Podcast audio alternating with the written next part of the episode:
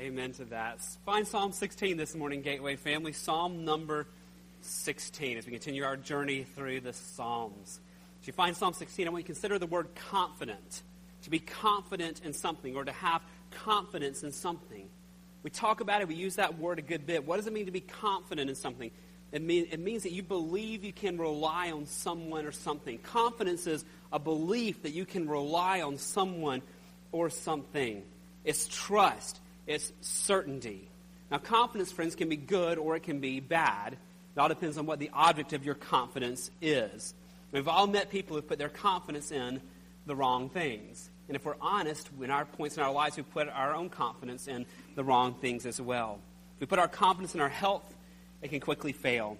If we put our confidence in our friends, they can turn on us. If we put our confidence in politicians, not sure why we would, but they can lie to us and break promises. If we put our confidence in the economy, it can turn on us. If we put our confidence in changing ourselves or other people through programs or new resolutions, we see they quickly don't fix the problem. And if we're so prone to do, which we are to do, is put our confidence in ourselves, we see how quickly we fall short and fall if we're putting our confidence in ourselves. Because there's many things that are wrong to put our confidence in. But there are things that are right to put our confidence in. And the Psalms beautifully remind us of some things about which we can, with certainty, be really confident. And so today and for the next two Sundays, we're coming to a genre of Psalms called the Confidence Psalms. These are Psalms to where the author proclaims confidence, but in the right things. And it encourages us to put our confidence not in all those things I mentioned that can fall and fail, but to put our confidence in that which is the right thing to put our confidence in. So we're going to start this morning with Psalm number 16. I want to ask you this morning this question before we read. Are you confident today? Are you absolutely sure today of God's care for you? Are you confident today in God's care for you? Friends, life can be hard. We saw it a few weeks ago in Psalm number 3 that God has never promised that life would be easy for us. Life is filled with trials and difficulties and suffering. And so, but friends, in the midst of our hard days, do we still have confidence that God is caring for us, even in the hardships that we face? And friends, not just generally, but today, where you're sitting today, whether it's a good day or a hard day for you, do you know with confidence today, with absolute certainty, that God cares for you personally this day? So we read Psalm 16. I want you to look for David's attitude. Does David have confidence in God's care? And if so, how is David confident in God's care. So let's come to Psalm number 16. Can I ask you to stand, please, in honor of the reading of the Word of God? What a treasure we have in God's words written down for us to see. Psalm 16, the words will be on the screen for you. I'm reading out the English Standard Version. Psalm 16, a miktam of David. Preserve me, O God, for in you I take refuge. I say to the Lord, You are my Lord. I have no good apart from you. As for the saints in the land, they are the excellent ones, in whom is all my delight. The sorrows of those who run after another God shall multiply. Their drink offerings of blood I will not pour out, or take their names on my lips. The Lord is my chosen portion and my cup. You hold my lot. The lines have fallen for me in pleasant places. Indeed, I have a beautiful inheritance. I bless the Lord who gives me counsel. In the night also my heart instructs me. I have set the Lord always before me. Because he is at my right hand, I shall not be shaken. Therefore, my heart is glad and my whole being rejoices. My flesh also dwells secure. For you will not abandon my soul to Sheol, or let your Holy One see corruption. You make known to me the path of life. In your presence there is fullness of joy. At your right hand are pleasures forevermore. Would you pray with me? Father, once again, we are so thankful this morning that you've given us your word, whether you've breathed out these words for us. And I pray today they would be nourishment for our soul, that God, today we would see more of your greatness and more of who you are. God, I pray today through your word we would stand in greater awe of who you are and of your great care for us, your children. And we ask it in Jesus' name. Amen. Thank you. You may be seated. One thing I want you to see from Psalm 16 this morning is simply this we can be confident in God's care for us. We can be confident in God's care for us. Friends, this confidence is not a self confidence. This is not a, it's a hard day, so I'm just going to pull through and try hard, and I believe it, I'm going to be okay. This is a Godward confidence in what God is doing for us. This is a confidence that's not circumstantial. It's confidence that's possible in the midst of the greatest trials and hardships. We can still be confident in God's care for us. We can have complete trust and reliance upon our God's unfailing care for us, his children.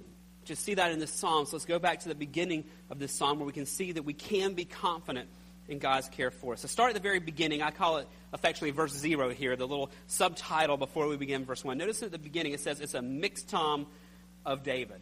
What in the world is a miktam of David? Well, we're not confident what a miktam is. There's probably about eight different theories out there about what a miktam is. But the most compelling one is if you look at the word and similar words in the Hebrew, similar words mean an inscription. Most likely, what I believe this means is this was a prayer that David prayed, but it was written out for others to be encouraged by as well. If this is in fact the case, this inscription would have been put in the temple so people coming to worship God could see a prayer written before them to encourage their own faith. And that's what these confidence psalms are really all about. Seeing someone else walking through hardships, but being confident in God, and that being something that God sovereignly uses to stir our own faith and build up our own faith towards Him. This is a michtam of King David, the king of Israel at the time. And look now at the, the, verse 1 and what he says. This is King David's words to the Lord Preserve me, O God, for in you I take refuge. Friends, David has some type of need. We're not told what it is, but there's something going on, some hardship in his life to where he cries out, Preserve me, O God. The word preserve means to guard. It was used at the time to describe shepherds guarding, preserving their sheep from the attack of the wolves or from enemies or people trying to hurt them. It was a word that was used at the time to speak of guards who protected kings from people who wanted to kill the king. David's in some type of difficulty here where he cries out to God, Preserve me, guard me, protect me from whatever harm is coming.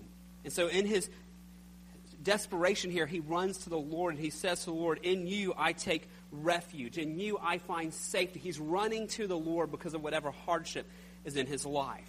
And when he runs to God, something drastic changes in his life. So you got in verse 1 here, preserve me. Now go down to verse number 8 here and look at what he says. I have set the Lord always before me. Because he's at my right hand, I shall not be shaken. All of a sudden, now seven verses later, he's confident.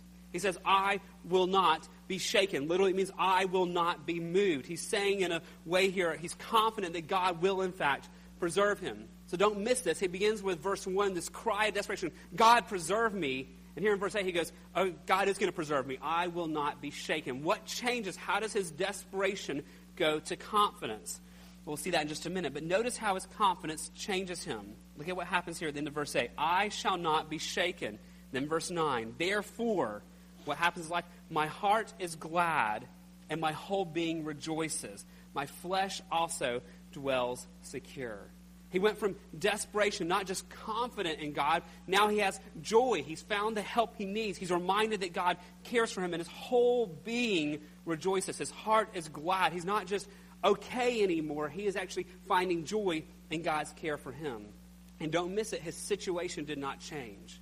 This newfound joy we have in verse 9 is not because his circumstances around him were different. He's still in the same place he was in verse 1, but his heart attitude has changed because he's run to the Lord, because something has changed in his life. He now just not has confidence, he has joy in the Lord. That raises a huge question for us. What changed in David's thinking? What changed between verse 1 and verses 8 and 9? Because the reality, friends, is we're going to face hardships as well. We're going to face trials as well. We're going to face difficulties. And where do we find that confidence that David has here? How do we take our own desperate cries Lord, and how do we anchor them in confidence as well? How did he change? Well, this is so important what happens in verses 2 through 7 because there's so much misunderstanding today of how Christians change and how followers of Christ change. There's so much teaching out there that you just get up in the morning and just choose positive thoughts and you'll be okay for the day. Or people who will teach you to get up and claim your victory for today. Or people who will say, just wait for your miracle around the corner. It's coming. That's not what Scripture teaches us, friends. That may sell books and sell TV programs and sell good music, but, friends, that's not what the Word of God teaches us. What does David do when he goes from preserve me, God, I'm desperate, to I have joy and confidence? What happens? He focuses on God's character. He doesn't claim a victory. He doesn't just believe something good is coming. He focuses on the character of God, who God is, and what God does. David became confident in God's care for him when he focused on the nature of God. And friends, for us, the same is true. We can be confident in God's care for us, even in the greatest suffering and trials, if we'll focus our attention on God's character, who He is, and what He does. This psalm is all about who God is. The psalm is all about his character. There's more than 15 references to God in these short 11 verses. David is pausing and reflecting and meditating about the nature of God and recording those for others to see so their confidence can be built up, not in something they conjure up, but their confidence being in who God is and what he does for us, his children. There's eight things I want you to see that David meditates on in the character of God here. Eight attributes of God, if you will. Attributes means his characteristics, how you describe the nature of God. Now, David doesn't list them in a numeric order here. He doesn't work with a bullet point list here for us. This is a poem. This is poetry, so he expresses these in poetic images for us. But as we take apart the poem and look at it, he holds up at least, there may be more, but at least what I found, eight different attributes, characteristics of God. And when we meditate on these characteristics of God, it takes us from desperation to confidence in God's care for us. I want us to look at each of these eight briefly and how focusing on that part of God's character changes and grows our confidence. So, number one, I want you to see in this psalm, first of all, in God's characteristics, God is faithful. God is faithful. By that, I mean he will always do what he says he will do, and he will always do what is right. Where is that in here? Look at verse 2. David says, I say to the Lord. In your Bible, you see that Lord is capitalized here. We've seen this in many of the Psalms. This means what we translate Lord is the name Yahweh, the covenant, the revealed name of God. When the Jewish people thought about God, a God who keeps his promises, a God of covenant faithfulness, a God who always does what he says he will do. The name they dwelt in was the name of Yahweh. This is the covenant name of the Lord. And so when David approaches God here, after his desperation to focus on the Lord, he starts with addressing God by his covenant name, Yahweh, the God who is the faithful one who will always keep his promises. Friends, if we focus on the faithfulness of God, it will grow our confidence in his care for us. How? Because the faithfulness of God reminds us that God will always keep his promises. And the scripture is full of so many promises. Promises like, I will never leave you or forsake you. Promises of peace. God, and we go on and on with all the promises of the Word of God. And the faithfulness of God reminds us that no matter what's happening circumstantially around us, we can believe that God will do what He said and He will care for us just as He has promised. God is faithful. Second of all, I want you to see that God is relational. Look at verse 2. I say to the Lord, You are my Lord. Now, he use a different word for Lord here. The first word, Lord, in all caps is Yahweh. The, the Lord here with lowercase is master, boss, the one I follow. David is approaching Yahweh, the creator, the great I am, the one who created a billion trillion stars at the work of his fingers. David approaches him and says, You, the infinite one, you are my Lord, my boss, my master, the one I follow, the one I know. Friends, David is in relationship with Yahweh, with the great I am. He follows him and he even receives good things from him. We call those blessings. And we saw that when we studied Ephesians, that we have every spiritual blessing in the heavenly places. God is not just infinitely big, he's relational here. When we focus on the fact that God is relational, it grows our confidence in His care. Because it reminds us we're not alone. It reminds us no matter what we're going through, God is there with us. It reminds us that we can talk to God no matter what we're facing. It reminds us that God blesses us with everything that we need, with every spiritual blessing in the heavenly places. It reminds us that God cares because He loves us. God is faithful, God is relational. There's a third attribute of God that David runs to here, is not one that we in our culture like to run to, and that's the attribute that God is just. God is just. That means He's holy and He's righteous. And because He's holy and righteous, He hates sin. He must punish sin, and He certainly will punish sin. God is just. Look at where David brings this to, to bear for us. Verse number four. It says, The sorrows of those who run after another God shall multiply, and drink offerings of blood I will not pour out, or take their names on my lips. David's saying he's not going to fall into the temptation to run after the idolatry that is all around him. Those temptations can be so appealing, but David reminds himself that, that sin brings sorrow. Verse 4 The sorrows of those who run after another God shall multiply. But the reality is, as we'll see in a few weeks when we hit Psalm 73, those sorrows may not multiply in this life. That the ultimate sorrow comes when we fall into the folly of sin and run away from God. Ultimately, the sorrow comes of sin bringing separation from God. the just judge must punish sin, and those who run away from him, not run towards him, will face eternity apart from him, where sorrows will multiply. God is just. Now, how in the world does that help us grow in our confidence of God's care for us? It reminds those of us who know God that our sin has been dealt with. That God cares for us so much that He doesn't treat us like our sins deserve. He doesn't give us sorrows that multiply because we're running away from Him. He gives us blessing upon blessing. What we sang earlier in the song, Jesus, thank you. Once your enemy, now seated at your table. We are reminded of God's care for us because He loves us so much. He rescued us from a life of growing sorrows and ultimately separation from Him, and He has drawn us to Himself and seated us at His table. It also gives us hope in another way and a reminder of His care in another way. Because many times in life we will face suffering because of the sins of others. And we get to Psalm 73 in several weeks, we'll see the psalmist wrestling with that. Why do the wicked prosper and I'm suffering when I'm innocent? God's justice reminds us that all sins will be punished that justice will one day happen. That there's no wrong that's done in this life that people are going to get away with, though it may seem like it for years to come. That God is just, and there will be a day of reckoning where all wrongs are made right and justice will happen. And we can trust and put our confidence in that, even if we're experiencing unjust suffering now. God is just, and that grows our confidence in His care for us. So God is faithful, God is relational, God is just. Number four, this one's amazing. God is all satisfying. God is all satisfying. Look at verse number five. I love this verse. The Lord is my chosen portion and my cup. Well, what in the world is he talking about here? This is an image, a metaphor. Think of portions. When people do diets, they talk about portion control. Portion has to do with food, okay? David is saying here, God is my portion. What is he meaning this? Okay, so imagine now for lunch that you go to a buffet. Pick whatever your favorite buffet is, and there's all this food before you. You're not worried about diet, calories, you're not doing any of that today. You just see this buffet spread of food. What are you going to pick out? Whatever makes your mouth water the most, whatever you enjoy eating the most, you're going to run to that and get that. If I'm at the buffet, I'm going to skip the salad line if I'm not worried about calories, I'm going to go straight for the dessert section. I'm going to find what is most satisfying. That's going to be my portion for the day. If my kids pick out their food, it's going to be nothing but desserts. That's their portion, what satisfies them, what they like the most. That's what David is saying here. He said, In all the thousands of things before me in this life, God, you are what I'm picking by your grace. You are what I want. You are what satisfies me. You're the chocolate cake to me, not the salad. You're whatever is the most satisfying thing to me. Sorry, that's really mean right before lunchtime, right? The point here is he's looking at all the things the world offers looking at all the things he can run after. He's saying, God is my portion. He is what satisfies. He's what gives me hope. He's what gives me joy. He's what gives me peace. He is what I want. God is all satisfying. That's the same image there in verse 5 of the Lord is my cup. He's choosing the sweetest drink, the finest wine. He's saying, God, you are the best thing out there. When we see portion and cup in Scripture here, it's the image of complete contentment that God is all satisfying. How does thinking about God being all satisfied remind us of his care for us? Well, friends, it frees us so much from all the things that typically distract us and all the things that we worry about so much.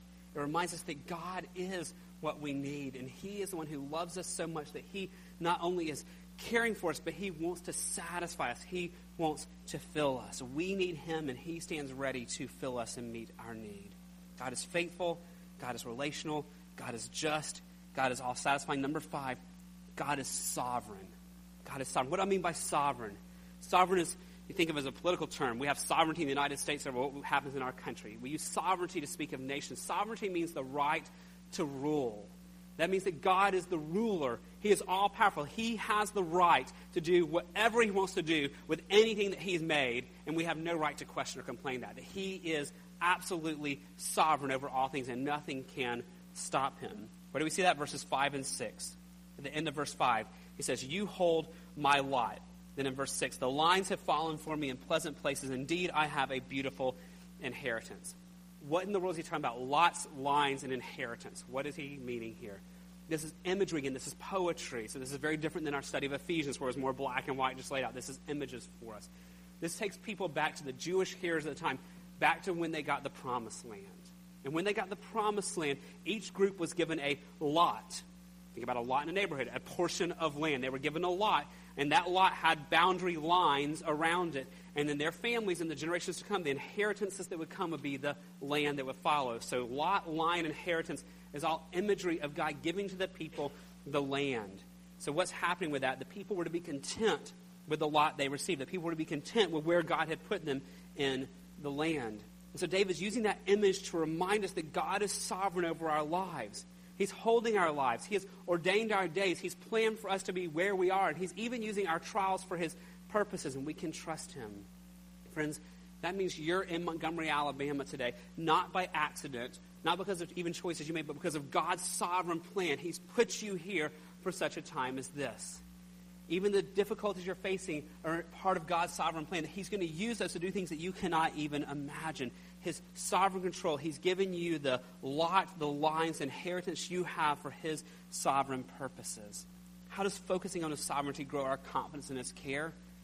It reminds us that nothing is happenstance that our lives are not meaningless and just going through circumstances, but God is directing the path of our lives. That God cares for us and loves us so much, He's directing the path of our lives. And even the trials He can use to bring great good to us and to others as well. So God is faithful, God is relational, God is just, God is satisfying, God is sovereign. Number six, God is wise. He has all wisdom. God is wise. Look at verse 7. It says, I bless the Lord who gives me counsel. Just think about that. He says, I bless the Lord who gives me counsel. God knows everything. There's nothing hidden from his sight. And God chooses to reveal to us his wisdom. He does not hide it from us. That's the treasure of his word for us. He's revealed his will to us. And so David can say, go down to verse 11, very emphatically here, you make known to me the path of life. The God who knows everything communicates his wisdom to us to direct the path of our life focusing on God's wisdom grows our confidence in His care because it reminds us that we have everything we need from God. He's given us everything we need to walk out this life. And no matter what trial or difficulty we're walking through, God has given us all that we need to equip us to walk faithfully in Him, even in the hardships. God is wise. So God is faithful, God is relational, God is just, God is all satisfying, God is sovereign, God is all wise. Home stretch here, number seven God is omnipresent omni all present where he is. God is everywhere, might be a more modern way of saying it. God is everywhere. God is omnipresent. Look at verse 8. I have set the Lord always before me. Because he's at my right hand, I shall not be shaken. He says, I set the Lord always before me. Not that he can make God be there. He's simply acknowledging and taking time to reflect that God is already there where he is. Wherever David goes, God is there. He cannot escape God being there with him. But God's not there passively just watching. He says, He is at my right hand. Again, this is a poetic image. A person at your right hand was a person who stands by you in court to help you when you're in court. It's the person in battle who stands by you to help you fight the battle that you're in. He's saying, God is right there with me everywhere I go, and He stands ready to be involved and to help. God is everywhere. We focus on that, it grows our confidence in His care. Because it reminds us there's no situation you'll be in that God's not there. There's no place you can go where God is not there. There's no situation you'll ever find yourself where God is not standing ready to help you overcome that temptation, to, to give you the grace you need to do that ministry. Whatever He's set before you, He is right there with you to give you the help you need to do what He's put you to do in that situation. God is faithful. God is relational. God is just. God is all satisfying. God is sovereign. God is wise. God is everywhere. And last one, God is eternal. Is eternal. No beginning, no end. God is not bound by space and time like we are. And it makes our minds hurt that He has no beginning, that before there was even time, 10 trillion years before the time even existed, God already was there and God will have no end. He's always existed and always will. Friends, that means even when we die, look down at verse 10 here, He's still there. For you will not abandon my soul to Sheol or let your Holy One see corruption. Sheol was the Hebrew concept of death. He's saying here, even when I face death, you will not let me see corruption. You're not going to let me see separation from you. God is eternal. When we dwell on that, it gives us much confidence in His care because even our eternity is safe in His hands. The God who's outside of time can control not only our lives now, but can guide us and will be with us forever. It reminds us our eternity is certain as well, and He will not abandon us in death. Friends, in these verses, those are just eight attributes of God. If you were here two years ago on Wednesday nights, we walked through 21 attributes of God and have seen the depths of who He is. But the point for this morning is simply this Do you see what David has done? In verse 1, he's at a place of desperation. Rescue me, God. In verses 2 to 7, he doesn't just sit by passively going, God, rescue me, I'm going to sit here and wait. He starts dwelling on the character of his God, and he starts dwelling on God's faithfulness. He starts dwelling on the fact that God is near to him in relation. He starts dwelling on the justice of God and how he'll make all wrongs right. He starts dwelling on how satisfying God is. He starts dwelling about how sovereign and ruling God is, and how wise God is, and how present God is, and how eternal God is. And when he does all that, what happens? His desperation becomes confidence.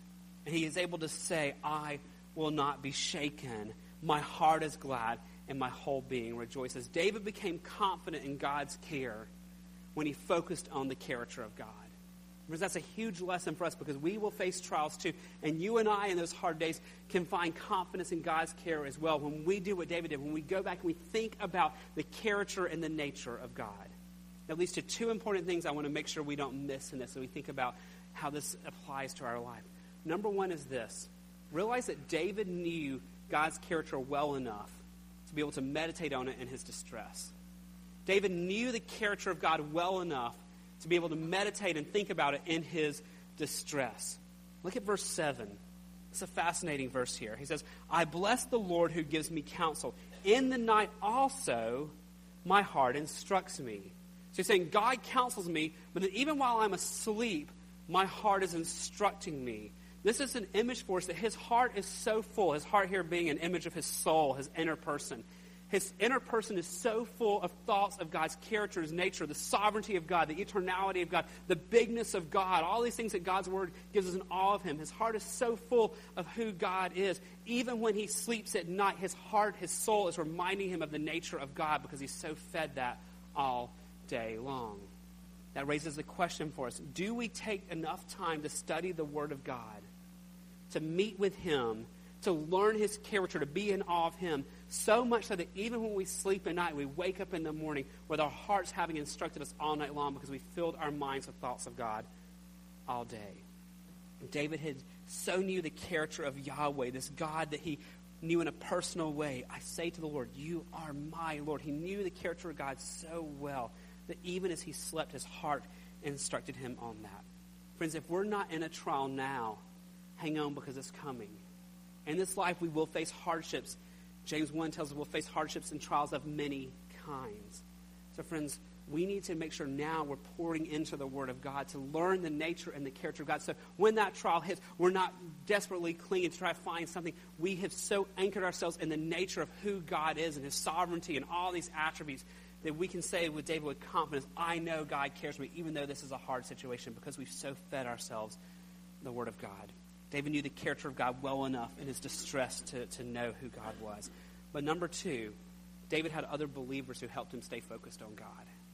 David had other believers who helped him stay focused on God. Look at verse 3. We really need a whole sermon on verse 3.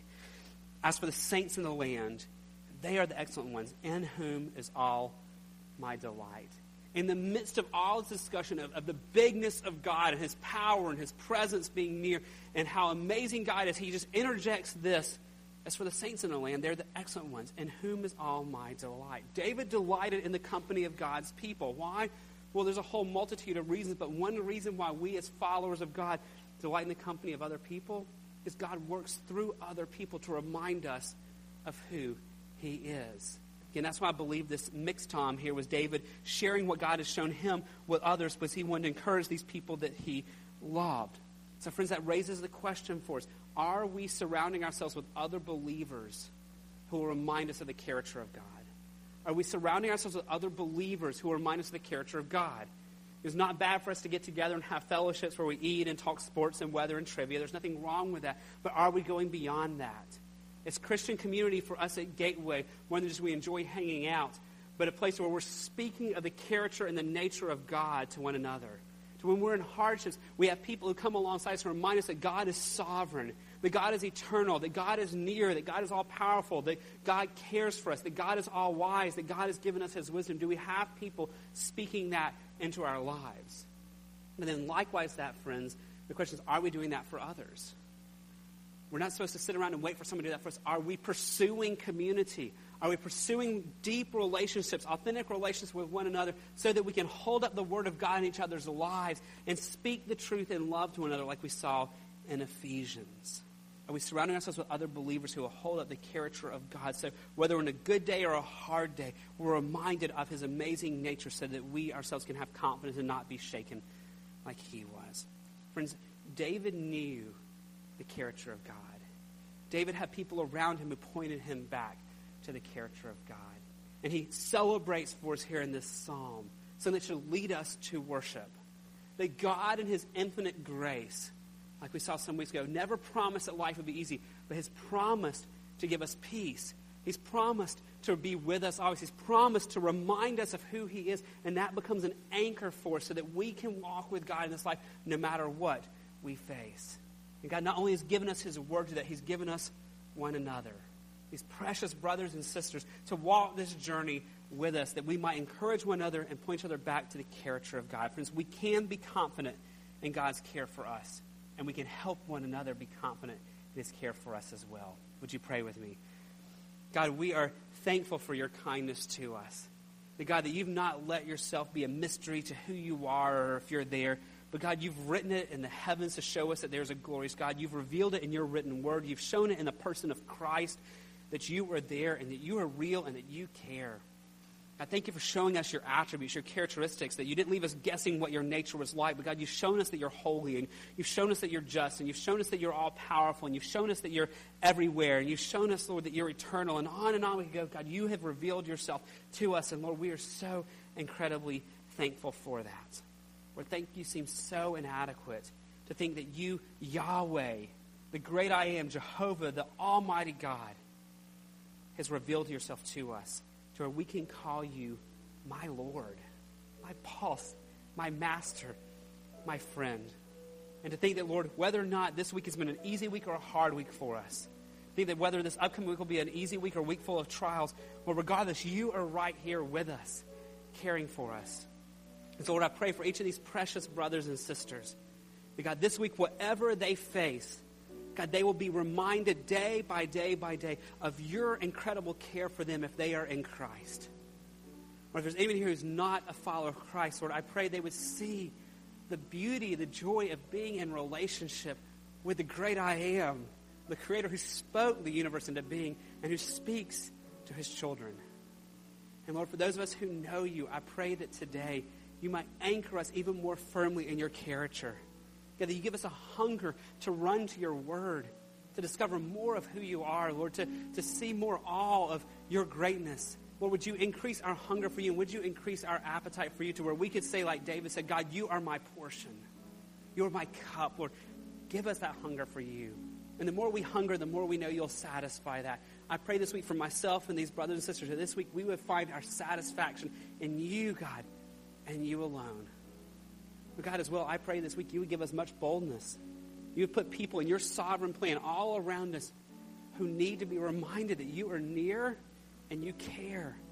And help us not be timid to speak of your character. Help us not be timid to talk of your greatness, but to rather encourage one another more and more each day. Oh, we thank you for all these things and give you the praise in Jesus' name. Amen. Would you stand as we sing to the great I am of how amazing he is?